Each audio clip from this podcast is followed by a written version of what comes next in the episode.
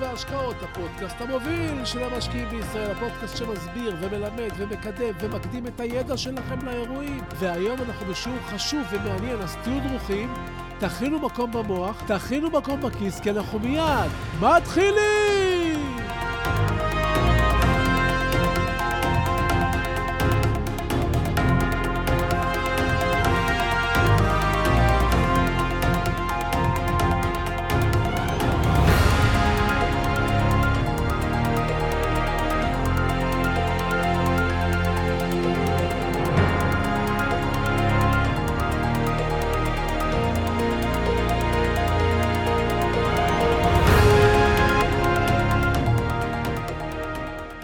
התחיל סתיו בשמורת האינדיאנים המרוחקת. בערב החל כבר להיות קריר, ובלילות כבר היה אפשר לחוש את הצינה הנעימה הזאת של סוף הקיץ המעביל. האינדיאנים ידעו שאחרי הסתיו מגיע החורף עם הקור העז בערים. בערב סביב המדורה הם שאלו את הצ'יף החדש שלהם, האם החורף עומד להיות קר או מתון משהו? מאחר והצ'יף האינדיאני רק נבחר לא מזמן, לאחר שחי בכלל בחברה מודרנית וחזר לשבת רק כדי להחליף את אביו, הצ'יף הוותיק שנפטר, הוא לא ידע מה לענות להם. כל מה שהוא ידע על תחזית הוא ראה עד אז ב-סי אן אן. הוא חי חיים מודרניים ולא חונך על ברכי הסודות העתיקים. כשהביט לשמיים הוא לא יכל היה אפילו לומר להם מה עומד להיות מזג אוויר בעוד שעה. בכל זאת, על כל צרה שלא תבוא, כמי שלמד ניהול סיכונים באוניברסיטת יל, הוא ענה לבני השבט כי החורף אכן עומד להיות קר, ושעל בני הכפר לאסוף עצים, להסקה, כדי להיות מוכנים. כמו כן, בהיותו מנהיג מעשי, עלה במוחו רעיון. הוא חזר לאוהל שלו, הוציא את הטלפון הלווייני, התקשר לשירות המטאורולוגי ושאל אותם, האם החורף הזה עומד להיות קר? נראה כאילו חורף זה אכן עומד להיות קר למדי, ענה החזאי מהשירות המטאורולוגי. לפיכך חזר הצ'יף אל אנשיו והורה להם לאסוף כמות גדולה יותר של עצים כדי להיות מוכנים.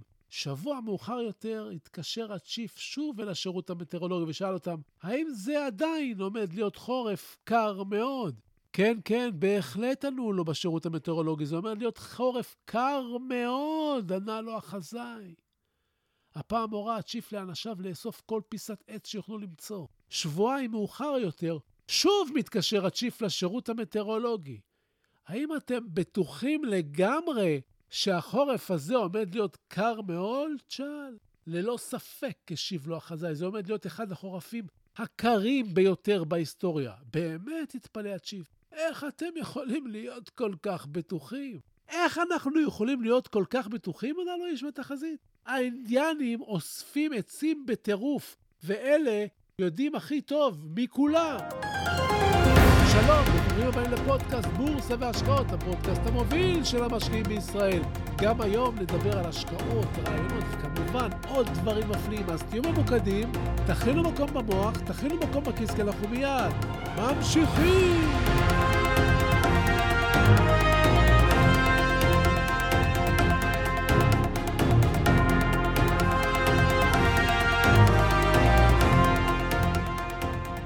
הסיפור הזה מצחיק, אה? אבל הוא קורא לנו כל הזמן בחיים, בכלל ובשוק ההון בפרט. כולם מחפשים תחזיות כדי לדעת מה יהיה מחר, מה יהיה בעוד שבוע, בעוד חודש, בעוד שלושה חודשים. גם אנחנו, כמו הצ'יף החדש, הולכים לחפש מידע. בקבוצות הוואטסאפ שלנו, בפייסבוק, בטלגרם, מוצאים פיסת מידע שמישהו אמר על משהו, משתכנעים ומתחילים לאסוף עצים. כולם מנסים לדעת מה יהיה היום, איך ייגמר יום המסחר ומה יהיה החודש. אנחנו למעשה יודעים בדיוק מה צריך לעשות מבחינה תיאורטית, אבל מבחינה מעשית אנחנו בכלל לא שם. אני רוצה להראות לכם את ההבדל של מה שאנחנו צריכים לעשות מבחינה תיאורטית לאיך שאנחנו פועלים באמת. על ההבדל בין תיאוריה למעשה אנחנו יכולים להבין מהדוגמאות הבאות. בתיאוריה כל המשקיעים וורן באפט, במעשי אנחנו אפילו לא ארון באפט. הנה כמה דוגמאות שישקפו לכם את ההתנהגות של המשקיעים בין התיאוריה למעשי. בתיאוריה יש לנו תוכנית פעולה ברורה, עקבית וחכמה, לפי משנתו של וורן באפט. לקנות מניות טובות ולהחזיק אותם לאורך שנים. בפועל, אנחנו לא ממש בטוחים היום אם כדאי להישאר בניירות האלה, כי השוק יורד. בפעם ההיא, כשהחלטתי את ההחלטה התיאורטית, השוק היה טוב, אבל עכשיו הוא חלש, אז אולי אני אמכור, ואחרי זה אני אקנה שוב לטווח ארוך. בתיאוריה אנחנו יודעים בדיוק כמה סיכון כדאי ומותר לנו לקחת בתוך תיק ההשקעות. בפועל, כשהשוק עולה, אנחנו לוקחים סיכונים מטורפים ונכנסים עם כל הכסף all in וגם עם מינוף במניות. וכשהשוק יורד, אנחנו ממהרים למכור כי זה מפחיד לנו ואנחנו בורחים. בתיאוריה, אנחנו בטוחים כי מי שחכם מאוד יכול לעשות הון בבורסה כי הכל זה עניין של שכל. בפועל, כבר ראינו את ניוטון שכולם יודעים שהוא היה חכם מאוד בתחומים מסוימים אבל הפסיד את כל הכסף שלו במפולת של שנת אלף שבע מאות עשרים, ויש על זה פודקאסט נפלא, מספר שלושים ושש, תאזינו. בתיאוריה אנחנו בודקים כל השקעה על פי הרווחיות של החברה, מנתחים אותה לעומק ומבינים את המודל העסקי ואת העתיד של החברה. בפועל, מהרגע שהשכן שלך ממליץ לך על מניה, במעלית או החבר בפורום, אתה תוך חמש דקות קונה, וסומך עליו שיהיה בסדר.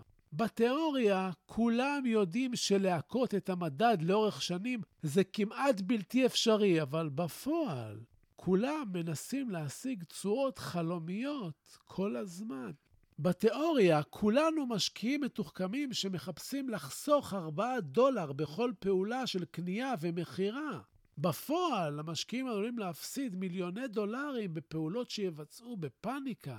בגלל שבתיאוריה כולנו יודעים שאסור לנו לפעול מתוך פאניקה. בתיאוריה כולנו יודעים שמניות קטנות וזנוחות שמקפצות ועולות זה סיפור שנגמר בבכי. בפועל כולם רצים לשים שם משהו. אולי הפעם זה יהיה שונה.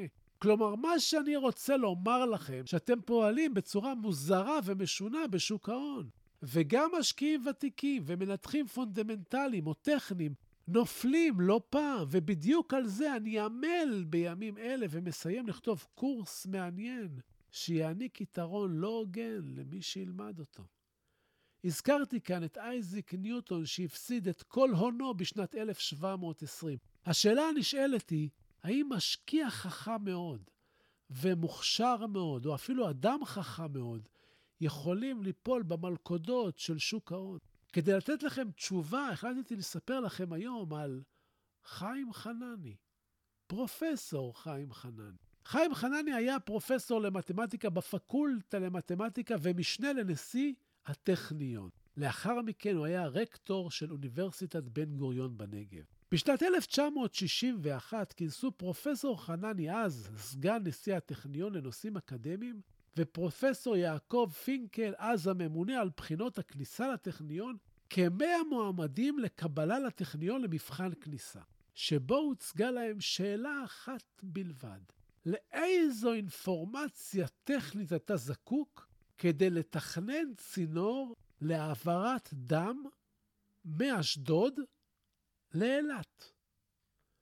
הסטודנטים, בחורים ובחורות צעירים, חרוצים, מוכשרים וחכמים, התיישבו, חישבו חישובים באמצעות סרגלי הלוגריתמים, הכינו תוכניות מפורטות, הם בדקו את מתווה הצינור והמצב הטופוגרפי לאורכו של הארץ, מה צריך להיות אורך הצינור והקוטר שלו, הם בדקו מה צמיגות נוזל הדם והרכב הכימי שלו, אילו בעיות יכולות להיות בתוך הצינור, האם הוא יכול להיסתם, בדקו חומרים שונים ליצור הצינור, בחנו את מהירות הזרימה ואת הלחץ בתוך הצינור. הסטודנטים שאלו שאלות טכניות רבות כגון אורכו של הקו, הטופוגרפיה.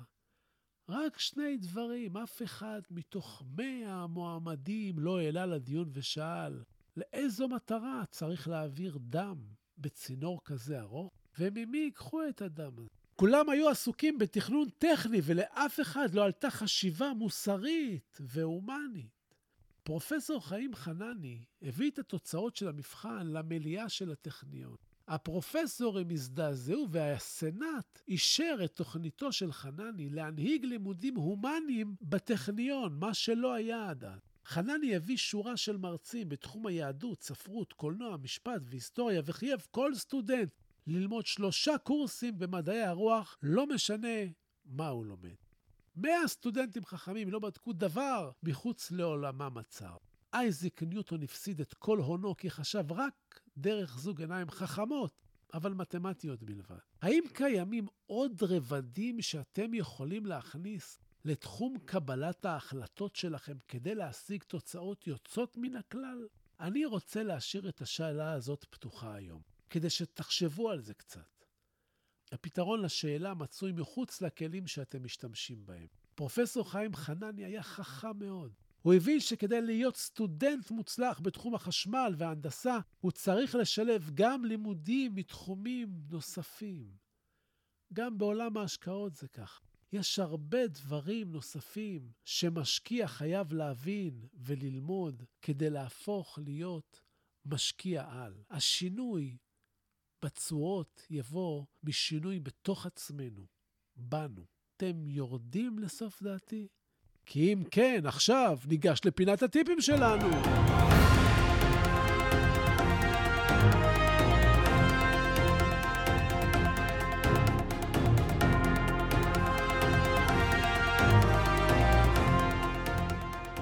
משקיעים רבים מנסים לחכות לשוק בפינה, הם חוזים ירידות ומשנים את האסטרטגיה שלהם כל הזמן. לאחר מכן הם חוזים עליות ומשנים שוב את האסטרטגיה, ובדרך משלמים הרבה עמלות ומפסידים, והם משנים את הפוזיציה והם עושים המון טעויות. אני מציע לכם להפסיק לנסות לחזות את השוק, כי הוא לא משנה כיוון כל כך מהר וכל כך הרבה פעמים כמו שאתם משנים את דעתכם ותיק ההשקעות שלכם. הגלים של השוק ארוכים. גם כשהם גבוהים וארוכים ומפחידים, השוק לא משנה כיוון בכל יום, לא בכל שבוע וגם לא בכל שנה. תסתכלו על זה בזווית רחבה יותר ותוכלו לטעות פחות. הגיוני, לא? אז, אז זהו לנו להיום. ובסיום, אני שב ומציין כי אין במה שאני אומר המלצה מקצועית או יועץ מקצועית, אלה תמיד כדאי לקבל מיועץ מוסמך עם רישיון. לי אין, אני רק משתף אתכם במה שאני חושב. המניות שאני לפעמים מדבר עליהן כאן, אני לפעמים קונה מהן, לפעמים מוכר מהן. אני אף פעם לא מנסה לכוון אתכם או לשדל אתכם לבצע פעולה כלשהי, אלא רק נכון, נגרום לכם לחשוב, לחשוב, לחשוב, ותודה. תודה להילה ברגמן שעורכת, מהירה ומפיקה את הפודקאסט הזה. תודה לכם על התגובות החמות, על השיתופים. תמשיכו ותפיצו, אנחנו גדלים נהדר יחד. עד הפגישה הבאה שלנו, אתם מוזמנים לשמור איתי על גשר, לבקר באתר האינטרנט שלי סודות נקודה סי או נקודה איי אל, לשלוח לי מייל סביקה שטרודל סודות נקודה סי או נקודה איי אל, תעקבו אחרי באינסטגרם סודות, תו תוכתון בורסה באנגלית, יש שם דברים מהממים. תגיבו, תשאלו, תעלו נושאים, ואני אחזור לכל אחד ואחת מכם, אני מבקש. שמנו שאהבתם, תשלחו את הפודקאסט לעוד כמה חברים. כן, אני רוצה עוד מאזינים. תעשו השתדלות, תפיצו. תודה רבה שהזנתם לי. שיהיה לכם יום נפלא, בשורות טובות והמון הצלחה. ביי.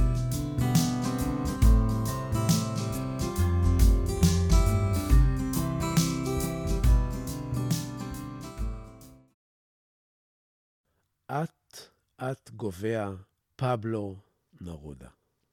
את, את גובע, מי שלא נוסע, מי שלא קורא, מי שלא שומע מוזיקה, מי שלא מוצא את החן בתוך עצמו. את, את גובע, זה שהורס את האהבה לעצמו, זה שדוחה עזרה מושטת. את, את גובע, זה המשועבד להרגליו, החוזר יום יום על אותם המסלולים. את את גובע, זה שלא מחליף את המותג, שלא מחליף את צבע הלבוש, שלא משוחח עם מישהו שהוא לא מכיר. את את גובע, זה שמתחמק ממערבולות החושים, המונע מעצמו תשוקות, המחזירות את הברק לעיניים ומשקמות את הלב והרוס. את, את גובע. זה שלא מסובב את ההגה, כאשר הוא לא מאושר, מעבודתו, ממעשיו, מאהבתו. את, את גובע. זה שלא מסכן את הוודאי, או הלא ודאי, בכדי ללכת אחרי החלום. את, את גובע. זה שלא מרשה לעצמו, אפילו פעם בחיים, לברוח מהעצות הנבונות. חיי היום, סכן היום, עשה היום, עשה מיד, אל תסכים לגבוה לאט. עשרת המכשולים, אל תסרב לאושר.